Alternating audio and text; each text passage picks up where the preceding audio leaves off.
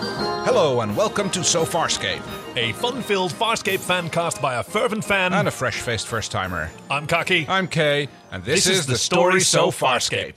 So the story so Farscape involves uh, a, a scientist jock, John Crichton. Ron in your- Crichton, yes, who has been uh, traveled through a wormhole in time and space to a strange part of the galaxy, now on board the living ship Moya along with some weird alien companions.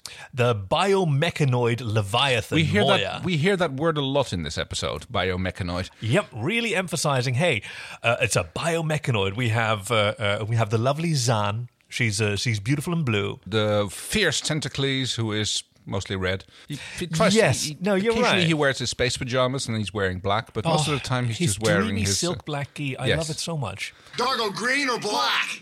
Well, the black, of course. And then we've got cretinous Rigel Who dresses in uh, uh, in great finery because he is the dominar of over six hundred billion Hynerians. and flippant Aaron. flippant Aaron. I Yes. like that. Okay. I mean, that's- you're getting closer to giving her a nickname. I guess so. Yeah. Actually, have you come up with anything better for for uh, for Zan? Because I thought the No. last one stuck on Misty Blue, Yeah. and I think No. I mean, you're great at nicknames, but I think that Well- one's a little bit I don't know. Space dots? No, that's not going to work either. space dots. Why I mean, she's, space she's, she's dots? got all those beautiful little patterned dots on her, uh, Oh, on yeah, her that's- skin and everything. The pattern of her, her makeup is so gorgeous. I wonder if they how they did that. If they used a template for that, or just if they had like those vinyl slap-ons, or I don't know a whole lot about makeup, but I have seen a fair number of like science fiction behind the scenes Yeah. ones where you get like four and a half seconds out of the like two and a half hours That of it makeup takes that to put someone that up, goes yeah. goes through, and there's a lot of like stencil. Uh, no, what is it called? Uh, you make like a stamp. Out of, you take Right. a sponge and you cut it. oh, okay, So yeah, that's stamping, yeah. yeah, exactly. So because she she has the sort of pattern of diamond-shaped spots on her on her forehead Yeah. between the between the eyebrows that sort of fades out. So I sort of imagine that someone would have cut a cut a stamp I know that for Mystique they used a lot of prosthetics as well, which were just basically from from the X Men. Yes. Ah, yeah. Uh, that they used to just overlays, but she of course had lots of ridges and protrusions as well, which needed to be She had included very in her, textured in her, skin, yeah. in her, yeah, scales almost occasionally. So that had to be included. So I know that was, a lot of that was just slap on. Uh, I imagine that it was it was even harder on on Dargo, who has so much latex on his on his face. Oh, yes. It's not my face they are afraid of, Dargo. Do it to my face, so you'll see I'm left standing. Oh God, what would be real? It's just his eyes and his fingertips, And his I mouth, guess. With anything, but all the mouth, and Covered by moustache. his lips are definitely his own. I mean, that's very oh, clear that's to right. see so he's too. got eyes, lips, and fingertips. And really, what more do you need to have a good time? well with your prosthetics on, your, your makeup prosthetics. let- let- And of course, we have Pilot, who is uh, bonded with the Leviathan. And of course, we have Moya herself. I mean, she's also a character on the She's show. a biomechanoid character. She is their uh, their mother and their uh, their partner, their And their home, horse. and their horse. Yes, we get a new metaphor. Gosh, hey, so. This is episode 10. We've had a lot of adventures so far, but I don't think that we've had a show that was. Well, okay. We've had an episode before that was entirely set on the ship. That was with. Yeah, uh, uh, the drag queen. yeah, exactly. But they've always had an enemy or even multiple enemies. And this time there was no one. Like the No, only no, there's not, characters that uh, uh, that really feature um, are the core characters. They don't have anyone external. Not actually there, no. So before we get into the episode, what's been your favorite villain so far? Haven't you read the Supervillain's Handbook? This is where you're supposed to twirl your mustache and gloat. Because all the episodes have had like a villain. I mean, last week's episode wasn't I. He was he was all right, but in a vil- in a villainous way. I think like, my, my my favorite villain so far is still Captain Organa, uh, Captain Cray. Sorry. yes, played by the dreamy Lani Tupu. yes. Yeah. Yeah, whom whom we haven't really seen that much of. Like we saw him in the in the first episode. He was established as the as the as the villain, Yeah. and then he came back in that old black magic episode Right. eight, Which had uh, a Richard- weak, which actually had a weak villain. I'm getting tired of appetizers. It's time to dine. That's supposed to motivate me. You're right, because that was Maldis, and Yeah. we weren't fans of his. And that episode did a lot of uh, character development for for uh, Crace, Crace. yeah, we learned about his backstory Yeah. as a, a rural, I guess, Sabatian who was conscripted as a child. which was interesting. compared to something that uh, Aaron uh, told us this episode that they're born and bred upon ships. Uh, Yeah, so that's a little right. bit of an, uh, a discontinuity there. So I was wondering how exactly that happened. Well, Oh, I mean, this episode does a lot to fill in other characters' backstory. Oh, yeah. In particular, uh, uh, Dargo, and I Yeah. think also Moya. So, this week's episode of Farscape that we're discussing here is episode uh, uh, ten of season one, titled "They've Got a Secret." Although in my uh, uh, on my file here, it's called "They Have Got a Secret," and I appreciate that there's no contractions there. Right. I mean, the biggest secret here is not uh, them, but either Dargo or Moya. I guess they both have a secret, so th- it, then it still becomes appropriate to the title. I, I, I kind of would like to sort of emphasize that I did say contraction here because that is going to come back up later. And this was written, no, this is, it'll come up organically, I'm sure. Written by Sally Lapidus, who also did IET, the 2nd episode. Those are her only two credits on, All right. uh, on Farscape. And it's the directorial debut of Ian Watson. Uh, who's going to come up uh, in a few more episodes in the future? Okay. First aired on Friday, the 25th of June, 1999. Stepping into the far back machine. No, Oh wait, wait, yes, we call it- uh, time, time and space. No, look, the wormhole does the time, and then your far back machine does the Just does, the the space. does well, the, so- other way around. So Oh. what we have another series that aired uh, around the same time as uh, that Farscape started was yes. called Seven Days, uh, and it was and also a series in which a man gets into a strange apparatus. Yes. and in this case gets flung not through space but through time. Movement at speed through space becomes movement through time. Einstein again, 1905. yes, You know the you know the series. I do. Kay, this podcast came very close to being about seven days. I came very close to, to petitioning you to watch Seven Days with me because Ah. yes, uh, I I think it's I think it's fantastic. I mean, I've, I've I've seen at least the first season of it, so we wouldn't be able to do the same thing as we're doing with this podcast. uh, Oh, for it. with your, your complete virginal Right, yes. innocence. No, I, I get you. Oh, seven days. Um, I forget what the the name of the actor was who played the uh, uh, the protagonist, but yeah, like he's he operates this this module that allows him to travel back in time. Yes, seven seven days. Exactly, and only and only exactly seven days. He's Yep. selected for it because apparently he has a very high pain, Pain tolerance, tolerance. It's yep. called the Backstep Project, and he has to uh, yeah. Whenever there's a something has occurred during the next seven days that needs to be undone, he gets put into the machine and he has to Yep. he has to p- ride the needle. He has to keep it right dead in the center because apparently, well, as you're traveling through time and space, Earth moves get of course. jolted. So you have to move. Uh, you have to like steer the craft basically, and apparently it's quite a painful experience to travel in it. So therefore, Yeah. they. Uh, he has a very high pain tolerance. He's a test pilot or Oh, something, it and was he has to uh, such a write it out. cool. Yeah, I mean there was a, there was a lot of like cool story hooks that they had. Like the, the module itself was based on uh, a Roswell crash, Crash, yeah. technology from Area 51. Something They had a that'd be- limited amount of fuel, So yeah, they can only use it for hyper important things that had gone vitally wrong, like nuclear power plants Yeah. exploding and other things. and his like love interest slash handler was a, a, a Russian woman named Olga. who was working on the same thing for the Russian technology? Although I'm not quite sure how they got had their hands on Roswell technology, but you know, No, they had their own crash. Oh, the, the okay. Russians had their own backstep program. right.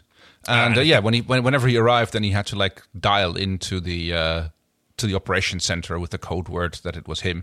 Although I would have always thought that at a certain point they must notice that suddenly the craft has disappeared. Because Okay. there was like shots with an empty cradle and everything there. This is a this is a whole new. Sh- um, you are right. Yes, there is there is only one version of the craft at any given time. Okay, so it is mentioned that he still exists twice during that seven day Right. period. When he goes back in time, he has to he has to call in, and then his counterpart uh, is put into isolation. Right, because he's never allowed to leave the base. and you like never see that. You never see like I always wa- wondered what would an episode be like if we just follow the dude who you know the the version of him that doesn't travel back in because he eventually has to get into in order to prevent an ontological paradox. I don't know. That's like they, they they lampshade that. They completely gloss over it, and it, it never gets really addressed how that part of the time Right. travel works. I mean, there is one episode where there are two of them where there's an accident and he gets split into into Oh. two, and it was it was just really well done. You had moving cameras and everything, and it was just two versions of the same actor. Nice. Like, yeah, that that show was great. It was so. You Uh, got me so excited for seven days now. Let's just pause the, the podcast and just talk about seven days all the all time right, we because I'm a have- huge. next week you will have a spin-off episode No, on. Uh, don't, don't promise them that. Don't promise them that. Speaking of promises, Okay, before I before I lose control, no, you're very good. Let's uh, uh, let's talk about episode 110 of Farscape. They have got, a, a secret. secret. Okay. I appreciate the uh, uh, an episode title without contractions. Prepare for starburst. So yeah, we start off with a Doctor Who crossover where uh, Aaron and uh, Dargo are wielding sonic screwdrivers. Aaron and Doug. Oh, you're right. Oh my god, yeah. Hey, good on Aaron for finally touching a, a scanning device. Oh, Yes, she's like clearly uh, uh, moving into the engineering territory and not like th- Yeah. deeming that below her anymore. Techs use them, not the infantry. She's not scared of the the, the tech cooties Yep. that uh, these devices will have. Yeah, because they're they're they're moving through Moya looking for uh, uh, peacekeeper technology. Yeah, which apparently has been left more than the. Uh, The Paddock beacon from episode two. hey, that was also Sally Lapidus. yeah, and I was and I was going to say, and also the control collar from the first episode, of Oh, course. yeah, which very is like, good. Uh, the thing, but yeah, that's the, the that is an interesting connection. That it's also the same uh, director who did that. So I wonder if they Uh, did that writer, in- writer, The oh, sorry, director is, writer. uh, is Sorry. Ian Watson. Right. Okay, I think it's kind of a shame that Sally Lapidus didn't come back after after this because I'm actually a fan of both episodes. I know that IET was generally not very well received Mm-hmm. by the uh, by the fans because you know it feels kind of out of place, I guess, with what the rest of the show wound up uh, wound Right. up being. But Yeah. I kind of like these talky, character-driven stories in in between the, the the huge like action adventures that we that we usually get. So I noticed that uh, uh, Pilot's arm's grown back. Yeah. that's useful. Good That for him. went quick, didn't yeah, it? well, we don't know how much time. This like, there's never any indication of how much time was spent. Not much at all. That at least. is well, okay, with these with these kind of television programs that came out every week for six months, twenty two episodes, but you, you're kind of supposed to assume that it's about one to two weeks. So between a day and and two or three weeks, and Yeah. because a year is about a year generally. yeah. Dargo goes crawling through one of the hatches for which from the DRD hatches, which he previously couldn't fit through, so he must have lost some weight or something. Because uh, I seem to Yes, recall the, that's the problem right. Oh that uh, we had to chase Rigel into those hatches, and because nobody else could fit in there. And You're you're completely right. That was also Sally Lapidus' last script. The last time around, uh, it also started in a hallway of, of Moya, and he was also like down in his belly, and he could only fit his head through. exactly, Now, of course, uh, uh, Anthony Simcoe hadn't been fitted with his much better prosthetics yet, though. Fair point. So now he could actually turn his head. But yeah, I guess I guess since then Dargo's been doing some space yoga and he's limbered up, so Yep. now he can squeeze through the the, Yep. the little kitty holes. he goes crawling through the Jeffries tubes of Moyas or whatever, and he finds a weird um, peacekeeper device, which kind of looks a little bit like the, th- the same thing that was disabled by uh, Rigel in that other episode. Yeah, yeah, you're right. Like it's also wrapped around what what looks like some some kind of fibers Yep. or uh, uh, uh, tendons. Pilot, I found some Peacekeeper control panel. Can you confirm? Yes, these are Peacekeeper markings. Tell me what I should do with it. Be very careful which one pull. Pilot, I can't understand you. What should I do?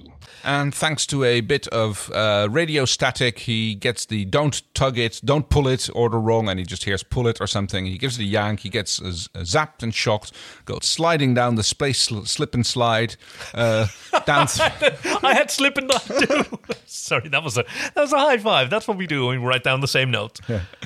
uh, basically up and down, up and down, uh, sliding his way down further in until he stops again and finds another peacekeeper device, a peacekeeper shield. that is- Thingamy, yeah. as it is later described, which promptly sprays him with some sort of goo, uh, and he I gets. mean, he kicked it first. Oh, that's it, like, yeah, he he- just does, what should I do with it? What should I do? I have a peacekeeper device down here. Dargo, some kind of peacekeeper what? Okay, fine. I'll just smash it, and then he smashes it. and it gets It yeah, Gets sprayed with uh, with the fairy dust. something erupts out. It, it, it's wetter than fairy dust, I think. What? well, you've just named the episode, but Wetter than fairy dust. just let's, I don't want to make too big a point of it, but you you really have just done that. And it promptly gets ejected out of the ship, and we see him floating through Yeah. space. Like, Uh, wow, and and throughout all this, like there's there's been some some bits of business where they're communicating with uh, with Pilot, who's coordinating all this. Yes. Pilot, who's been very snippy with everyone. How much longer do you expect this to take? That is not a legitimate question. Considering, as I have just stated, I have no data on how many peacekeeper devices may still be concealed. It will take as long as it takes. He was acting very strange. a bit, Right? yes. I also noticed that his holo unit had improved again. Oh, yeah. It was looking much clearer. In, in, in some of the later shots, there was a little bit of uh, scan lines, but most of the time it was like super. It's it's full on HD. Like Yep. it, it's amazing how it progressed in just ten episodes from from black and white Betamax Yep. in the in the first episode, now and then nice through high def. Yeah. print. I guess they wanted to show Pilot off a little bit more, have him not be quite so mysterious anymore because he's- he's been having Oh, that's more a of Ah, a good part. point. They can actually show him off more and not ke- have him as this this weird entity thing because we, we we learn more and more about Pilot. Yeah. I wonder also if maybe that was a, a sort of economic concern. I guess. I mean, okay. So starting off with the the scan lines and the sort of almost analog technology, Right. like that's that's really cool to set it apart from from Star Trek Mm-hmm. and, and and Star Wars, where it's where it's much more perfect. Actually, it's much closer to Star Wars, where you have a lot of those Yes. scan lines things as well, very analog uh, representations. And then after you've done that a few times. I mean, it's kind of an expensive visual effect I to suppose. do like 3D scan lines and spherical and stuff. I guess It's just- maybe they uh, didn't have to spend a lot of uh, other uh, tech tokens in this episode because there's not a lot Oh, in the way very of good. uh, the special effects in this episode. nor frankly props because we start off with uh, with Aaron getting a piggyback ride from from John. Yep. Have they not ladders? No, well, he specifically offers that he w- was going to get her something to stand on, but Oh. that she declined, and like apparently this is more efficient or something. I don't know. Well, and I guess it's another like proximity alert because they're Oh, always yes, they're, they do. always shoving up together They those are, two. they are, and he does get a little nice little shock when he's got his ear between her thighs. yes, he is her mount and her conductor. I guess I'm getting some sort of proximity alarm. I should have worn rubber soles. should have worn prophylactics. That's right. So, uh, uh, uh, well, okay, there is a little bit of CGI there because Dargo, when he's when he's going through the uh, uh, through Moya's, I guess sinuses or upper leviathan tubes, Yeah. like that's all kind of three D cool like CGI stuff. When he's sliding down. I, I thought they just made a tunnel because, like, we Oh, they did. Once he once he comes to a, to a halt, but there's a, Right. there's a lot of sliding down. Oh, and I that thought I, looks s- I actually th- saw, thought I saw a, uh, a security cable that was like uh, anchoring him or something when he was sliding down. oh, those things. very good. Yeah, I thought he was just like that. Like, yeah, they literally s- threw him down a slip and slide or something, which they'd uh, nicely decorated with more uh, Moya ribs or whatever they're called. Yeah, it was a cool shape. It was sort of wide and, and oval at the bottom, and then very narrow at the top. Sort of like um, oh, I guess the Fallopian tubes. oof, I oof. don't know what they're supposed to look like. So Well, no, none of us have ever been inside them. Actually, technically, half of our DNA has been inside Right, them there at you one go. point. Yeah, Yeah. okay. So, hey, cool reproductive biology. So yes, uh, Erin goes out in her uh, what's it called again? Scrambler, Prowler, prowler, that was it, very yes. Uh, good. Did you notice that she angled the the engines? Thrusters, yes. That was so cool because it's got these sort of sharp prongs on the side of the what we'd call wings. I mean, obviously it isn't. No. Uh, it, it's sort of a trident when it's flying, and Engine then she pods, yeah. like turned them upright. I don't know exactly how she like E grabbed him. Got him. No, that was like she was wearing a spacesuit. Maybe she just opened up her cabin or something and pulled him in. It's like I it's- was Oh, just sort of lashed him down with some I don't elastic know. bands. Yeah, cl- it's unclear, but yeah, basically he gets flown in. He's a little bit blue in the lips, but other than that, he's Ooh, slightly yeah. f- slightly frosty. L- Looks surprisingly well for someone who's been out in space for half an hour. He's frozen stiff and he isn't breathing. Frozen solid. Now that's Yeah. nonsense. You don't freeze. Solid and also in half apparently an they hour. can last up to 15 minutes without much problem, uh, and half an hour is like a little bit critical. So they uh, they need to revive him, and Crichton immediately practices proper American jock medicine. He makes a he makes a two handed fist with his fingers interlinked because that's how you get maximum force and break all the bones in your hand when you fingers, yeah. smash something. Yeah. And And, uh, that- and smacks him on the chest. Huh, huh. John, what are you doing? Stop. Hasn't he suffered enough? That won't help. That's really only s- you're supposed to use when you want you need to restart someone's heart, and like Yeah. so. Now, okay, fair. You you you look at Dargo, you think that dude's got ribs. You want to True. get you want to get to his heart. Yeah, but You're he gonna have doesn't to even know that's where he keeps his heart. right. Yeah. My hearts are private places. Stay out of them. As as Zan then corrects him. Hey, D- John, stop that. Yeah, fl- That's flips not him- going to do anything. Flips him over. Please stop. stabs him with a syringe, which brings him around pretty quick. And he wakes up and he immediately calls for Pilot until he sees Zan, and then he he sort of softens and smiles in a way that we've never seen him do before, even when he was high on Tanit root in Yeah. uh, Thank God It's Friday Again. He gets a very fond expression and, yeah, seems to be not quite there yet.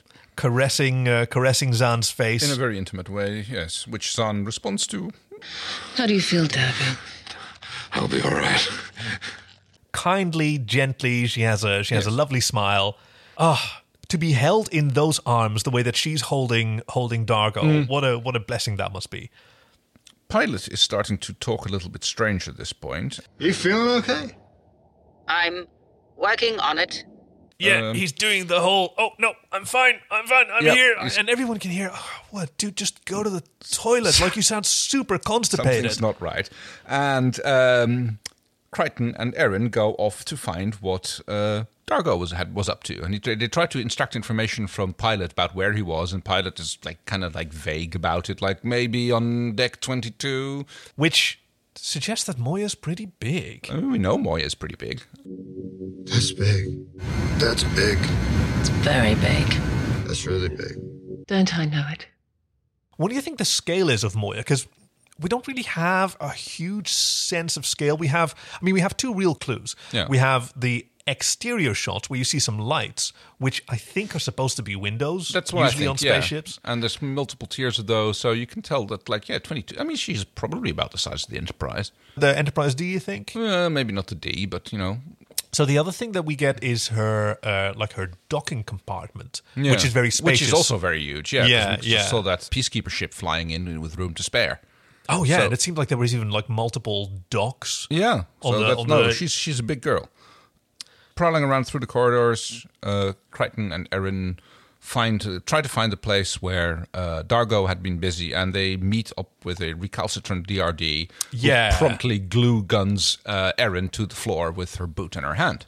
Uh, yeah, and it's still threatening her with its with its glue gun. She thoughtfully like turns her head away and like covers her mouth loosely with her arm to protect to protect face, herself yeah. Hmm. from. Uh, uh, Crichton grabs it, uh, uh, snaps its uh, its glue gun off, Promptly gets his hand glued stuck to that whole thing in the process. and takes it back to Zahn for analysis. And Right. says, "Okay, don't touch it. Don't touch it. It could still be sticky." then we're stuck. Still, then we'd be stuck together. Uh, Zahn goes and does some analysis on it. Well, you'd think that they're like, you know, they know what kind of things that the DRDs have on board, and they should know what this is because it's just probably some sort Yeah. of Moya repair glue. Uh, yeah, exactly. What else would it be? It- Yeah. it'd be just- Oh, yeah, repair glue. uh, but it also has some of the uh, uh, the, the fairy dust uh, that Dargo was covered in because Oh, yeah. Zan has been uh, has been collecting and analyzing that, and she notices that there's huh that's weird. There's some more on on this on this Right. glue stuff. yeah. He gets the solvent, which apparently is nasty stuff, and there's another little bickering, intimate moment between uh, Aaron and Crichton, where he's like Yeah. working on dissolving the glue, and it's it's all the the, the the latent I don't know if it's sexual tension, but at least like interpersonal relationship Yes. tension that they have going. there's there's more chemistry than just uh, a glue and solvent going on. Uh, But this whole scene, I thought was fantastic. I know that there's a lot going on in this uh, in this episode, but we have never seen Crichton and Aaron together for this long. Yeah. And while he's while he's applying the uh, uh, uh, the solvent, like he's not looking at her, he's focusing at his on his work. They're they're they're bantering a bit, It's good. You're being funny again. he uh, making jokes at each He other. does have his smoldering eyes though, and he's kind kind of like doing that un, under the eyebrows gaze that he Oh. Yeah. does so well. We should all be so lucky to have a to have a science jock look at us like that. Oh, let me guess, is that you being funny? he's being very careful with her and they're actually sharing like a little a little heart to heart as well like they're not sniping at each other all the barbs are kind of mild and minor none of them are performative or exaggerated i thought No. we've never we've never seen them like be just this comfortable around each other I wouldn't call it comfortable, but because like she's still pretty snippy about him, like trying to get. Uh, he's he's been careful in using the solvent, and she's being Yeah. very impatient about it. This is ridiculous. Well, it's gonna work. Eventually. Trust me. and i think he gets it because like she's she's the one who's trapped Yeah. That- like she's under stress and he's in in in, in caring mode and Mm-hmm. he's kind of letting her do it like this is what you I mean that's the feeling that I got that he was that he was comfortable with her like he knew her well enough to know that she gets stressed she's going to bite That's okay. Yeah, I you fair know, enough. Yeah. I'm going to give you that space.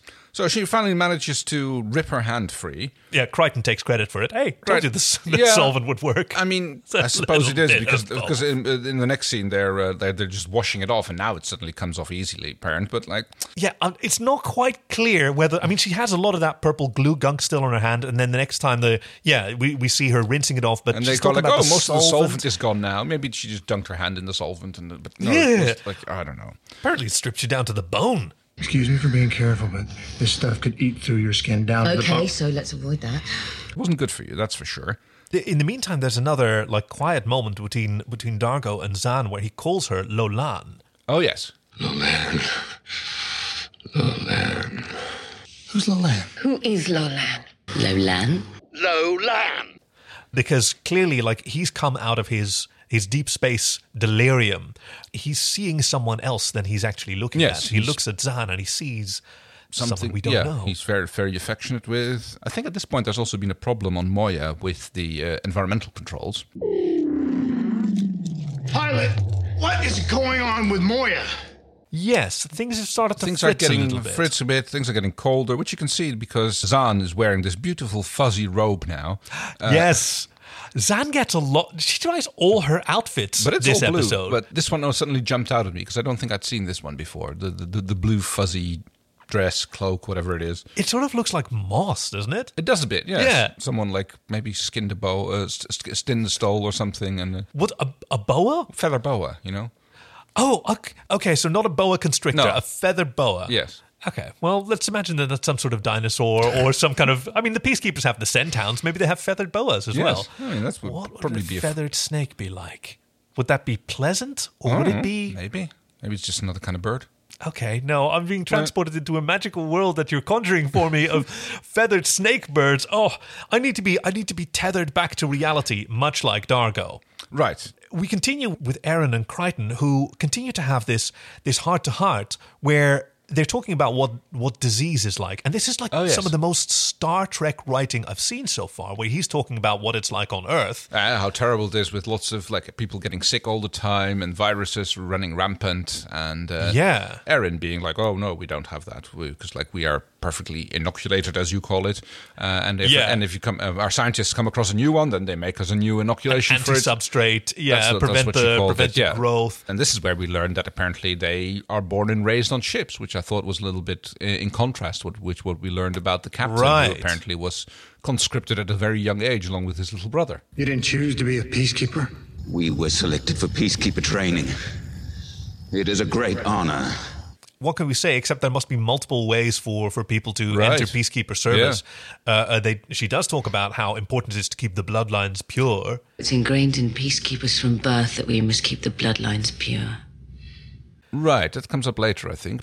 So I really liked this long conversation that they that they have. I mean, there's a lot of exposition in this in this episode in general. Like I noticed that even in the first few few minutes, they talk about Moya being a living ship. Man, I'm never gonna get used to walking around inside a living ship. They talk about being escaped prisoners. Like they're sort of resetting the entire premise, almost like us mentioning the entire premise at the beginning of every episode. Yes. It's a little spoiler for, for what we learn later, but the main uh, uh, premise of this episode was actually originally in the script for the for the first episode. Oh, okay. when it was sort of going to be a little button on the end. Oh, and by the way, Moya is mm, pregnant, as we find out. Yes.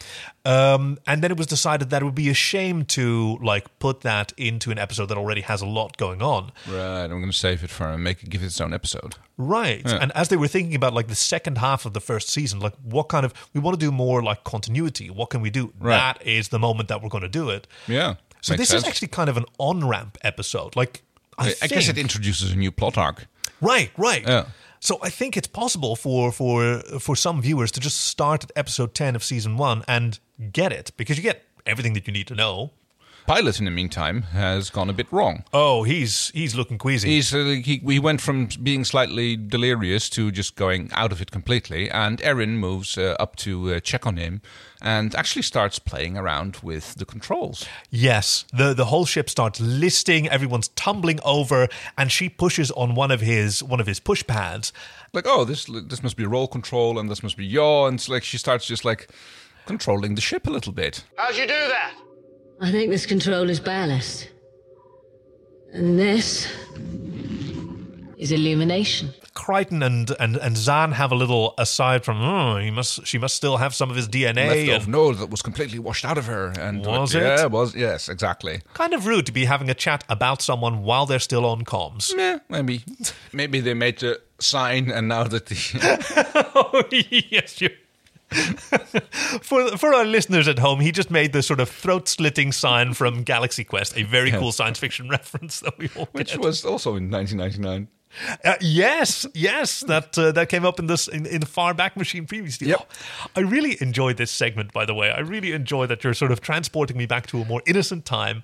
Speaking of not being innocent, we have Rigel going through uh, Dargo's stuff again. It's Like he's Yes. just like He's doing not his- even waiting for someone to die He's now. just doing his usual shit, like going through like, oh, I like this or I don't like that. I'm impressed that he doesn't go straight for Dargo's shoes and then spends nine and a half hours trying to unlace them, which is what he did with Crichton the last time that he was I guess. unconscious. I mean, I mean, he is just a little kleptomanic, I guess. It's Like, Maybe he just likes giving the funeral rites, and we just missed like the previous 15 minutes that he was going, "Uh, tolerated shipmate. Actually, not our hallowed realm. No, that's for Hynerians. Go find your own hallowed realm. and um and Darko wakes up, sees him, and what did I tell you about going through other people's stuff? And he's like, What did I say about going through other people's things? It's such a weird. I mean, for a second, you kind of think that he is angry, but he's just being stern and reserved. But there's sort of a cheekiness to it. Come here, boy. Come here, boy. Boy. Actually, I noticed it. Like, it's a very late appearance for Rigel in the episode. It's like, uh, we Yeah. haven't- we haven't seen him at all until this point. Uh, yeah, you mentioned that maybe the, uh, uh, the the the puppeteers were getting a day off. Yeah, oh yeah, because that's like uh, pilot's hardly in it, and uh, after Yeah. after the beginning, and all Rigel is to some Rigel degree. only shows up after after pilot goes unconscious. It's yeah. as if the oh, same. oh, maybe they were just doing one crew of puppeteers, so they had to do it all. We're being mean. If anyone from the Henson Company is listening, we do actually know how it works, and we know that everyone is a professional who puppeteers their own character. We. Uh, uh, Johnny Johnny Eccleston, please don't be mad at us. We love your work. We know that you're very special and cool. so I went through a whole range of uh, thoughts and theories during this scene. I want to know everything. So, what what what were your thoughts? So when my, you- my my first thought was that he thought that Rigel was a pet or something because he was like speaking to him with a chiding tone. Oh, and he was yeah. just, like completely ignoring anything that Rigel was saying, like almost like he didn't hear it. yes, Rigel. What is the matter with you? Mm, Ow! How dare you handle me this way? Oh, Johnny, Uh, you are so big. oh, my size is never a matter for discussion. Uh, and Rigel's just like blathering on like he usually does because like he does he pretty much ignores what everybody else says as well. So this was like a perfectly matched. Uh, yes. Yes, it didn't it doesn't even occur to him that he's not being listened Exactly. to. Exactly. and uh, Dargo, who is obviously still in the throes of his space sickness, is. Yeah. Uh, yeah, he's just like he's speaking very fondly and a little bit humorously, and he, he goes tickle, tickle, tickle, tickle, much to Rigel's chagrin. A Lux and Noogie. Yes. Arr, arr. it's like the only time that we've we've seen him like verbally express an emotion that doesn't involve hissing. He's going to True, He's, sort yes. of purring now. So He he's, is, yes, he was, and he was also doing some. Oh, his crying was also a little bit weird, as we later on see on in the episode. more hissing. My next thought was it- that that it was his kid brother that he thought he was talking to. Oh wow, that's a really good one. Yeah, it was it was very much like his his performance was very big brother energy. you Right, know. really I'm here. What did I reassuring, say? yep. Yeah. Very, very nurturing. Very Uh, much so. And then, like, we learned that it was actually he's thinking that he's talking to his son, Yeah. which was the big reveal. Yes, Jothi. Ah, Jothi. We don't re- really learn anything because he doesn't say anything particular uh, that uh, has any relevance. No, it's just very confusing for uh, for, For Rigel. Rigel, yes. Oh, I love his son. Son, you think I'm your son? Son. I honestly, I kind of thought that Rigel's response was kind of the weakest performance in the uh, in the episode in terms of I think the writing. Like he just got to be exasperated, Right. You know, he had a little bit of, like, what are you talking about? Like, I don't understand what you're saying. And it's like, and that's all he got to do. yeah, it wasn't very. Uh, after, he, after he caught on to the fact that uh, Dargo was, in fact, not being particularly. Uh, was compass was mentis, not all yeah, there. Oh, yeah. yeah, very good. Uh, then he was just like being really confused and tried to make make, make sense of what Dargo was saying, which was Yeah. clearly quite difficult. So as Rigel is being confused by Dargo, Zahn and uh, Crichton are on the bridge going through Moya's blueprints, X-rays. I don't know what it is. They're big, big transparent sheets which apparently show Yeah. show bits of how Moya is uh, working. I love And- how you see uh, Crichton sort of squinting at it and trying, like, holding it upside down. Like, what is it? It's some What- sort of like high tech Rorschach test. and we learn that Pilot has tentacles all through Moya. Yeah, you caught that. Which means must mean that pilot's pretty huge. I mean, if at least in biomass, if he's got uh, you know, like if he's spread Right, thr- if yeah. he's spread throughout the ship, then uh, Well, the word was tendrils. oh, tendrils, not tentacles, Yeah, right? it, it comes sort of down to the, the same thing, but yeah, like that's that's one of the things that I think Crichton and Aaron talk about. Pilot's tendrils run all through the ship. So that must be how he's sensing the the, the ship, or I guess that's how he's, he he keeps control of things. It must be the monitoring system for Moya, which of course, like she's a biomechanical entity, Yeah. uh, and she doesn't really seem to have a an actual control. Although that makes me wonder about the control surfaces in the in the co- in command. right? I guess she, she doesn't come with a built-in operating system, or at least a control system, which would be Pilot. Then, so maybe the consoles are Pilot. That is a good a good point. I mean, okay, so we've seen Aaron bring up the uh, uh, the sort of rollerball ergonomic Right, uh, uh, yeah. manual control column, um, but whenever they want to go to starburst, they have to ask pilot. yes. So there must be some systems that pilot controls and some that they can control directly. So it's a, it's an interesting conundrum about how that works. A new a new outfit for Zan, by the way. She's got her science blue uh, Oh, yes. uh, uh, lab coat. Oh yes, she does. You're right. Uh, or smock, I think. Yeah, it doesn't have a, Yeah. it doesn't have an opening at the front. No, it's got the buttons on the side of things. Ah, like that's a proper, right. Like a proper uh, mad scientist coat house. uh, they talk about the, the, the, the particles or whatever it is that we are uh, that they were dealing with. That uh, Dargo what got sprayed with at some point. Yeah, and the initial idea that it may be debris from the explosion that blasted Right. him out doesn't really hold No, water. But no, it's, it's because it turns out they're actually contain Moya's DNA, genetic code. I don't know what it was. They're literally part of Moya herself. Right, They're so- they're Moya tissue. So at this point, I'm thinking those must be Moya's white blood cells or something, and Moya's con- uh, contracted LIV, Levine immunovirus, Immunovi- defectionary virus virus. oh, whoa! I mean, you know. Yeah, that is a. a oh, actually, Crichton called it that. So you guys just zip around the galaxy, hoping you don't pick up some STD, space transmitted disease. Yeah, we're hitting all the notes here. So we've got like family drama, we've got lost memory, we've got high stakes, we've we've got STDs and pregnancies. This is a space telenovela. Like we've moved on from space opera to oh, uh, estrella novela. How about Oh, that? is that the? Estrellas is stars in Spanish. Oh, ha, ha, ha. I mean, I mean, the Australians kind of did a lot of uh, daytime TV. How could I thing. miss that? You're Exactly. right. Uh, So this is right up their alley. oh, look, can we can we name a whole bunch? Come on. I can only Obviously, name neighbors. Flying Doctors. Flying Doctors barely counts as a soap opera because know. it's got sta okay. Well, later seasons definitely do, but Uh, home and away. okay. No, okay. That, that- I, think don't that know one- any of those things. Uh, Sydney by Sons the Bay. and Lovers. Okay, Sun- Sydney by the Bay. Oh, I don't know that one. Oh, I just made it up. okay, cool.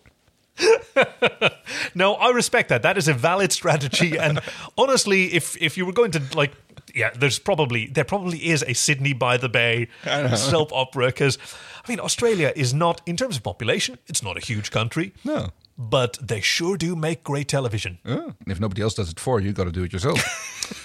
That's So- the Foxgate motto. we have a scene between Dargo and Crichton, who also is seems to be recognized by Dargo as someone from his past, someone who he is not quite so happy with. Yeah, he does not get nuggies. He does not get kisses. He No. gets shoved up against the wall, and how dare you? Because he's Macton. Dark, I'm not Macton. How dare you dishonor your sister's name? Yeah, there's some, some something weird going on. Like, so I guess like it turns out that Macton's his brother-in-law. And this is where we even e- even in the music we got castanets at this point. So then Oh. you know, oh, oh, Yes. yeah.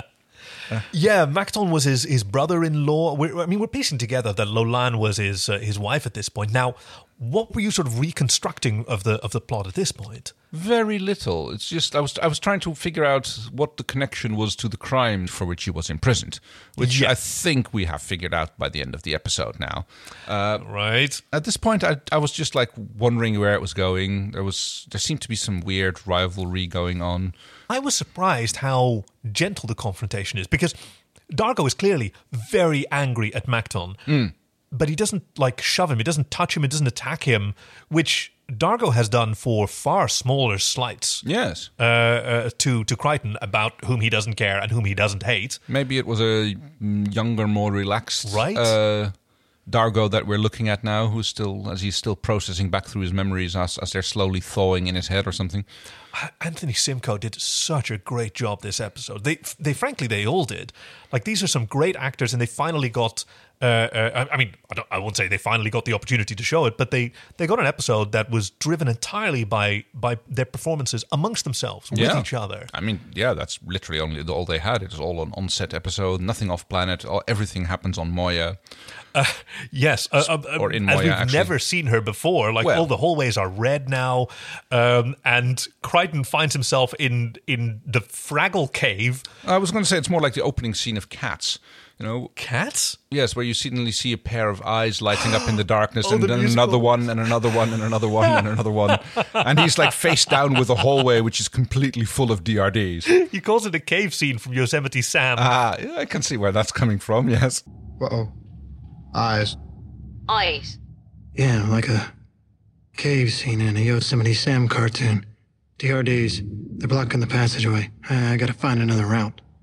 And he frantically cries out to uh, uh, Aaron to turn off the DRDs. Yeah, because they've been shooting at him. Yeah, They've been chasing him down. He he does a long power slide down through one of those uh, uh, uh, Leviathan tubes again.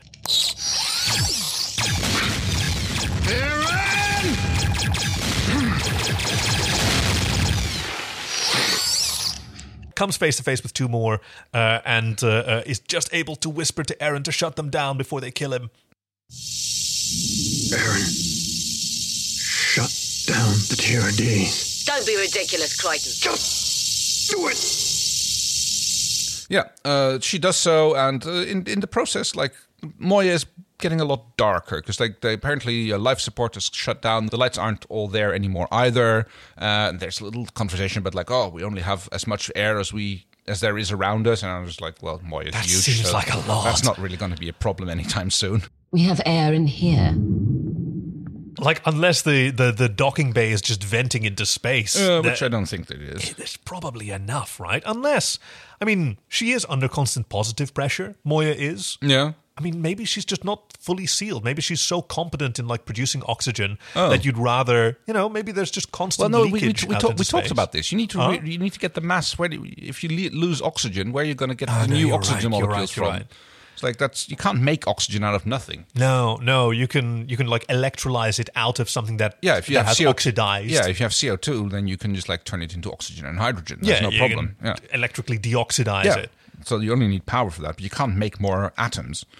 You're right that uh, uh, that it's getting darker. Uh, maybe Mm. that also because Aaron is not in the pilot's den. Aaron, John, and uh, and Zan are having another housemates meeting Yep. in a new room that we haven't seen before, and the camera moves around them while they're lit from above, and they're discussing very seriously like the repercussions. This was also like a Star Trek conference room scene where they're laying out everything they know, uh, uh, Oh, the, yes. the peril that they face. Yeah, lots of Dutch angles, lots of camera fades, lots of uh, camera phase was such a weird move. yeah. That's something they really don't do. It's like it's, Right. it's almost like conspiracy talk. except they're not really plotting against No. anyone but they're they're they they do come to the the idea that maybe there's something wrong with with moya moya is starving uh, uh Pilots, pilots, yes. of of nutrients Get, get him some nutrients. I'm on it. and killing them and well maybe something needs to be needs to be done as they're having this meeting, uh, they decide to uh, call on Dargo, who has apparently been uh, walking around Moya, giving uh, piggyback rides to uh, Rigel. right Rigel, where are you? Getting a piggyback ride. Well, see if you can get a ride back up to command. who's exasperated when they finally call him. It has apparently not occurred to him that he can call them for help. No, I mean, maybe that's below, below his dignity or something. Picks up the phone in immediate. He he's wearing his pajamas at this point. I oh, noticed, that's what they are. which I didn't notice him having on when he entered uh, uh, Dargo's chambers Ah, for the. so for the maybe thieving. we had a little awkward little changing scene. Uh, but yeah, so he's uh, he's being exasperatedly carried around uh, and gets instructed to uh, uh, to guide the Luxon up to the uh, uh, up to the command, Right. so that they can try like. They don't really discuss how they're going to do it, but they clearly have some kind of strategy for, uh, uh, uh, I guess, an, an intervention. maybe. Because Crichton skulks in the back, he stays out of view. Right. Um, and he waits for uh, for Zahn to to talk to him and ask him a few questions until like they can trigger his lucidity again. She asks him like, "Where do you think you are?" Well, that that's not exactly as I, as I recall it. What All right, happens all is right, that Uh, Dargo immediately starts going off again with his uh, various fantasies. Uh, yes, because he sees Zahn and recognizes her as Lolan. And when uh, uh, Crichton finally comes into the mix, he actually plays into his role. He starts playing. That's right. That's right.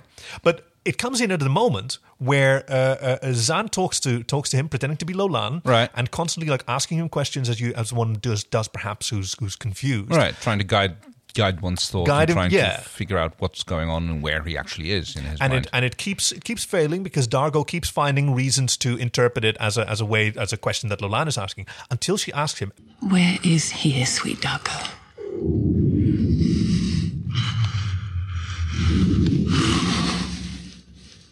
Like this is where I kind of clued into the, Ah, the okay. title. They've got a secret, right? Once she once she once it arrives at a piece of information that Dargo actually wants to keep secret. That's the s- that seems to be the moment where he breaks out oh, okay. and he because he doesn't answer, he sort of he sort of stops.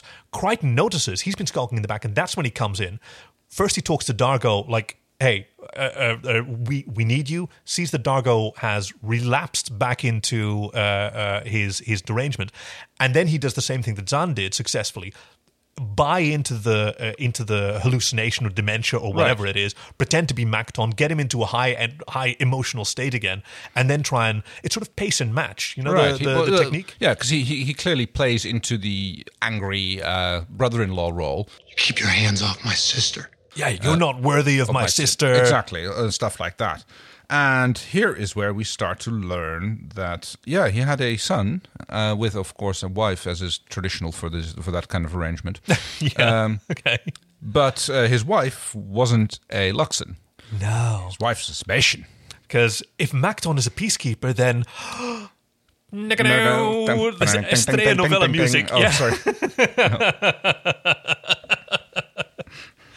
You know, honestly, if there is, if there is a genuine telenovela with this kind of stakes and, and, and set in space, I would absolutely watch that. So now we have established that interspecies kids is a thing, and I guess Yeah. the whole keeping the bloodline pure becomes interesting as well. But is this is can all species do this? Is just this is a Sabatian thing? Can Sabatians interbreed maybe just with Luxons or with anybody else? Or it's like, Right. Like how what what what what are the implications for this? So it may be uh, advanced medical technology that if you just stop having disease, then this is also one of those things that you can overcome. You can you can uh, uh, do cross species uh, uh, genetic mixing, but you know. Even on Earth, with species on Earth, that's that's difficult. Like Yeah. we have twenty six pairs of chromosomes. Horses have what was it like either fourteen or fifty, like different species, and we're all mammals, right? Yeah, potatoes are forty. cool. Were you planning to have babies with a potato? No, I'm just I mean, saying. I wasn't have, planning to have horse babies, but that, that seems a little. Well, I'm curious. Do you think it's more? Do you think you're more likely to marry and have children with a potato or with a horse? okay, Well. serious question. Let's get into it. Now, I mean, I do love me spuds, so Ooh, the horse actually comes up in this episode. Oh, yes, it does. Uh, horse and rider is what uh, what John says when when Aaron asks him in another bit of Star Trek dialogue. Do you not have anything like a biomechanoid on your on your civilization? Yeah, no, not really. We have horses. Yeah. And then there's a little bit of discussion about how they're used for transportation and labor, and so oh, you enslave them. Because like, no, we don't enslave them. We but we love them too. You love what you enslave. We don't enslave them. All right, we, all right, fine. Yeah. Yeah. Dargo kind of snaps out of it, and he shows them a picture of uh, his wife and their kid, which Uh, he which apparently he digs out of his own chest. yes. He has a holographic photo that that apparently all of his his jailers have missed I that he guess, can yeah. sort of finger out, Pull of out a and- literal wound in his. Ch- Dargo is so hardcore. Well, I mean, he is like the, the ultimate warrior, Luxon. and he has Uh, been a prisoner for eight years, so he Yeah. probably has lots of places he can hide prison stuff. pocket. I'm very curious, but I also suspect that I know what you're talking about. And since this is a PG 13 podcast, Yeah. I'm going to protect our listeners' delicate ears. So uh, Aaron goes back into pilot's chamber to do more piloting stuff and actually try, try to. They, they, they, they talk about disabling Moya's higher functions, which is Yeah. it's kind of unclear what their what the plan is. Like, are they trying to lobotomize her? Are they trying to? What are they planning on doing to her? It, it makes very little sense. I, think. I mean, initially, it's supposed to be like a reboot procedure, but then Zan Right. asks, What if we can't get it up again? which I noticed that one of us really sniggered there. One of us was kind Yeah. of tasteless there, I noticed. I guess I wonder who that was. And the other one wrote it down and mentioned it. so, who has the high ground now, I wonder?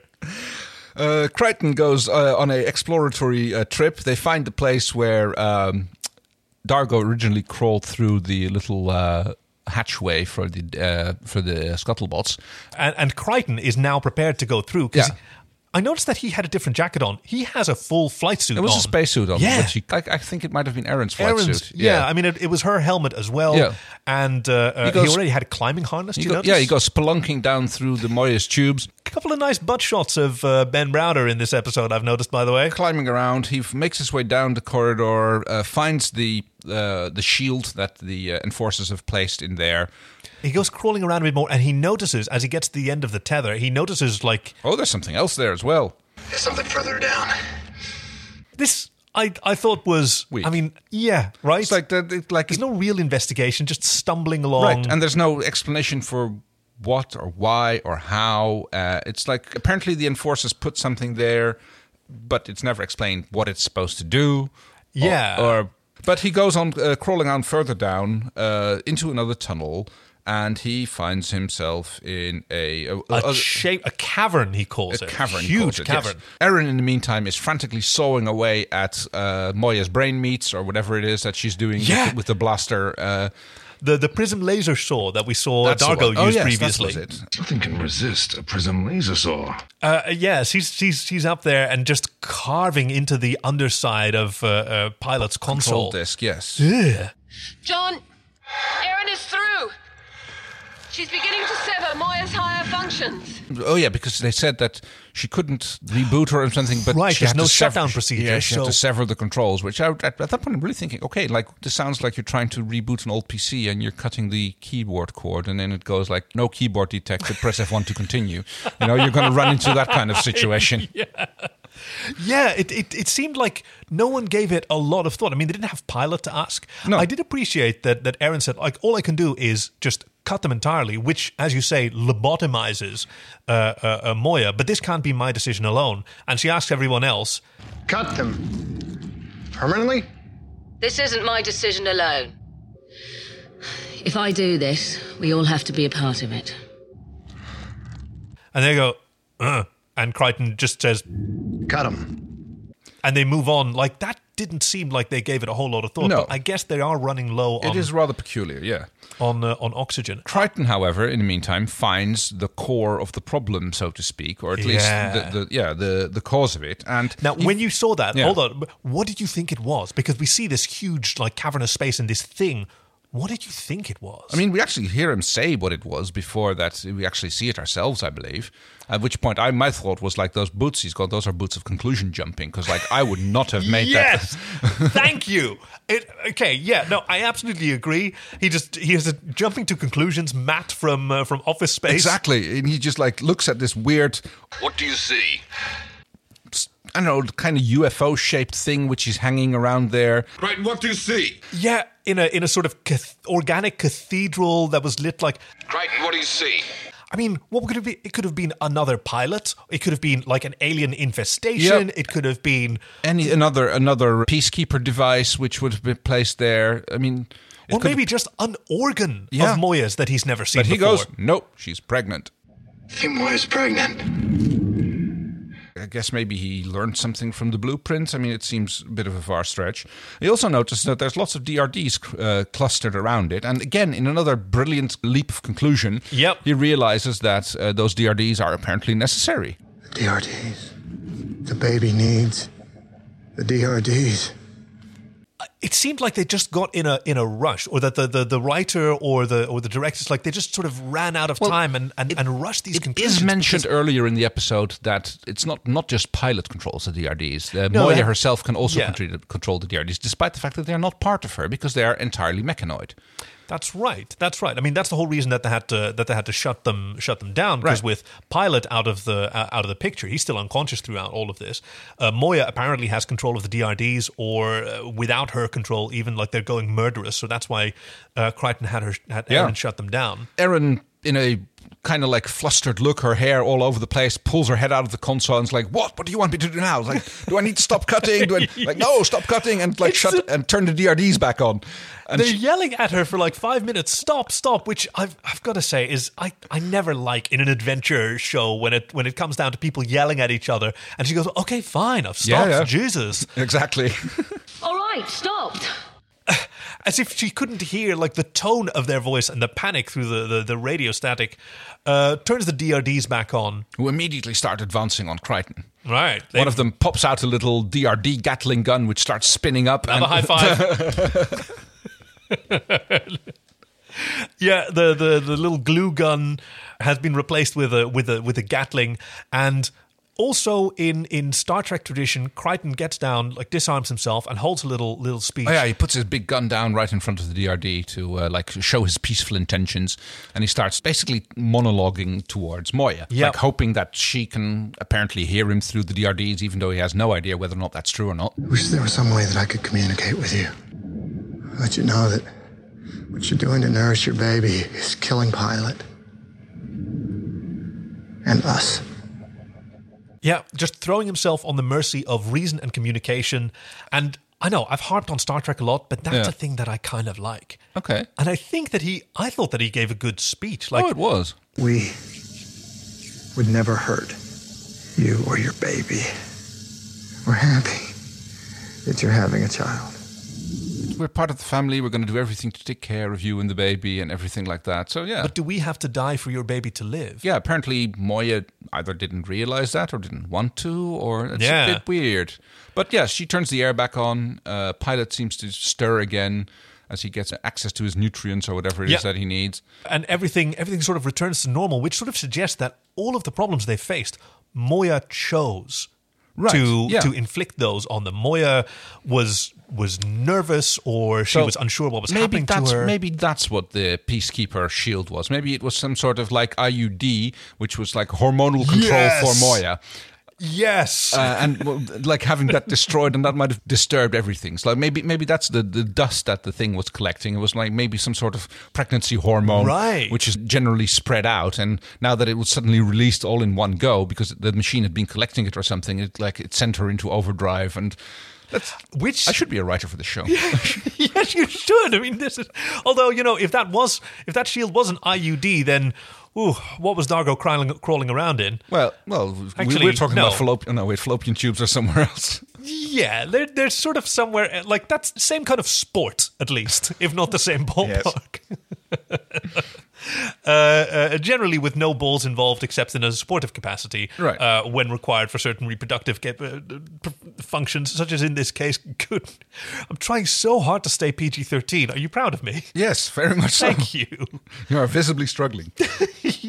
So, with Pilot and Moya more or less back in normal order, there's a, another little scene with the crew. Everybody has a little reconcil. Well, uh, it's not really reconciliation because, like, but it's they're- the it's the it's the come down, and this time it's Yeah. not it's, not melancholy as No. it has often been, and it's also not like uh, a joyous or, or, or a relief No. as there as there is in, in some cases. It's like they've they've really processed some emotions, particularly Dargo, Hmm.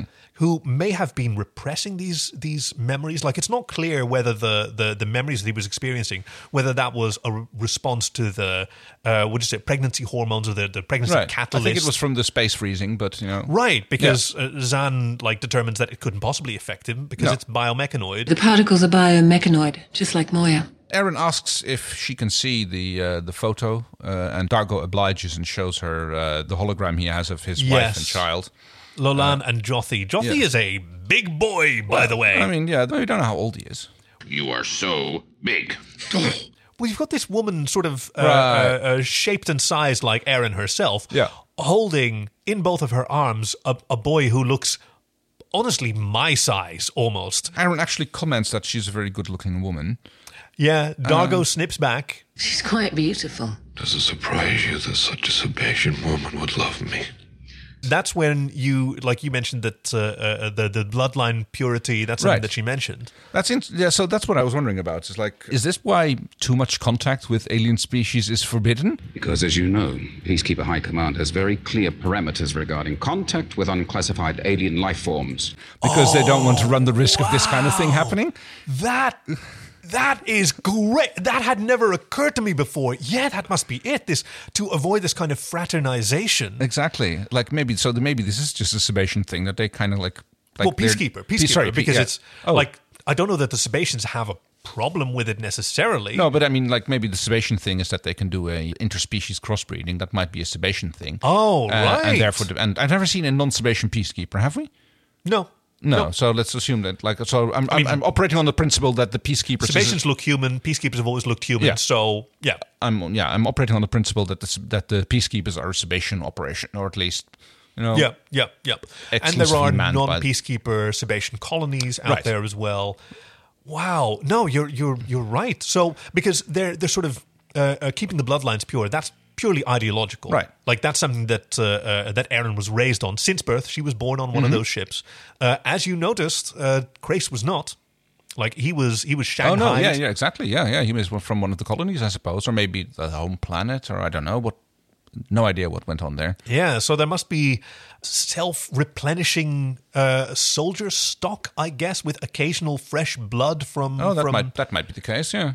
And we conclude this this scene between Aaron and Dargo with uh, uh, okay, yeah. So we know that she was raised to to oppose these abominations of Mm. essentially mixed marriages. Yeah. but she says she'll keep his secret because he hid his son Right, on yes. a, on another planet so that the peacekeepers couldn't find him.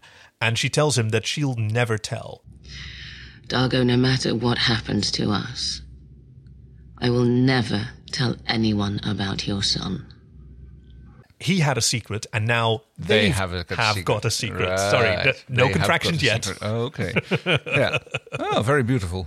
I thought so too. I, I mean, I know that I've, I've sounded critical of, of some of the uh, uh, the writing and like the narrative shortcuts. I think that were in this episode, but that's only because the the episode itself, the writing was so strong, and it was such a beautiful like.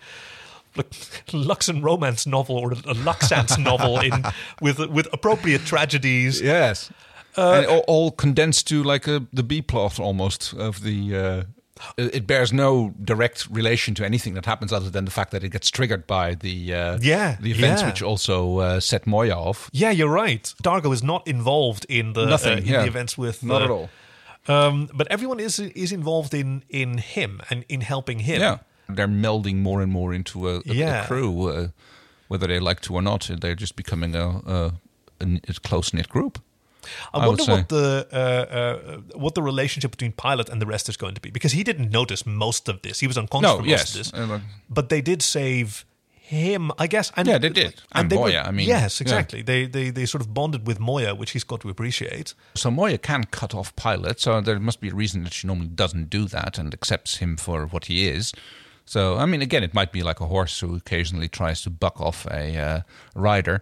So the way it was explained, so Moya is a biomechanoid. She could she could survive on her own. Yeah. Um, but she needs pilot. Oh yeah, she needs pilot for the ancillary functions and the and the DRDs. Yes. Uh, so pilot is there actually mostly for life support for passengers. Right, but also piloting, you know, it's like telling wh- Yeah. where the ship should go, although maybe that c- might be able to be doing command. That's a little bit unclear.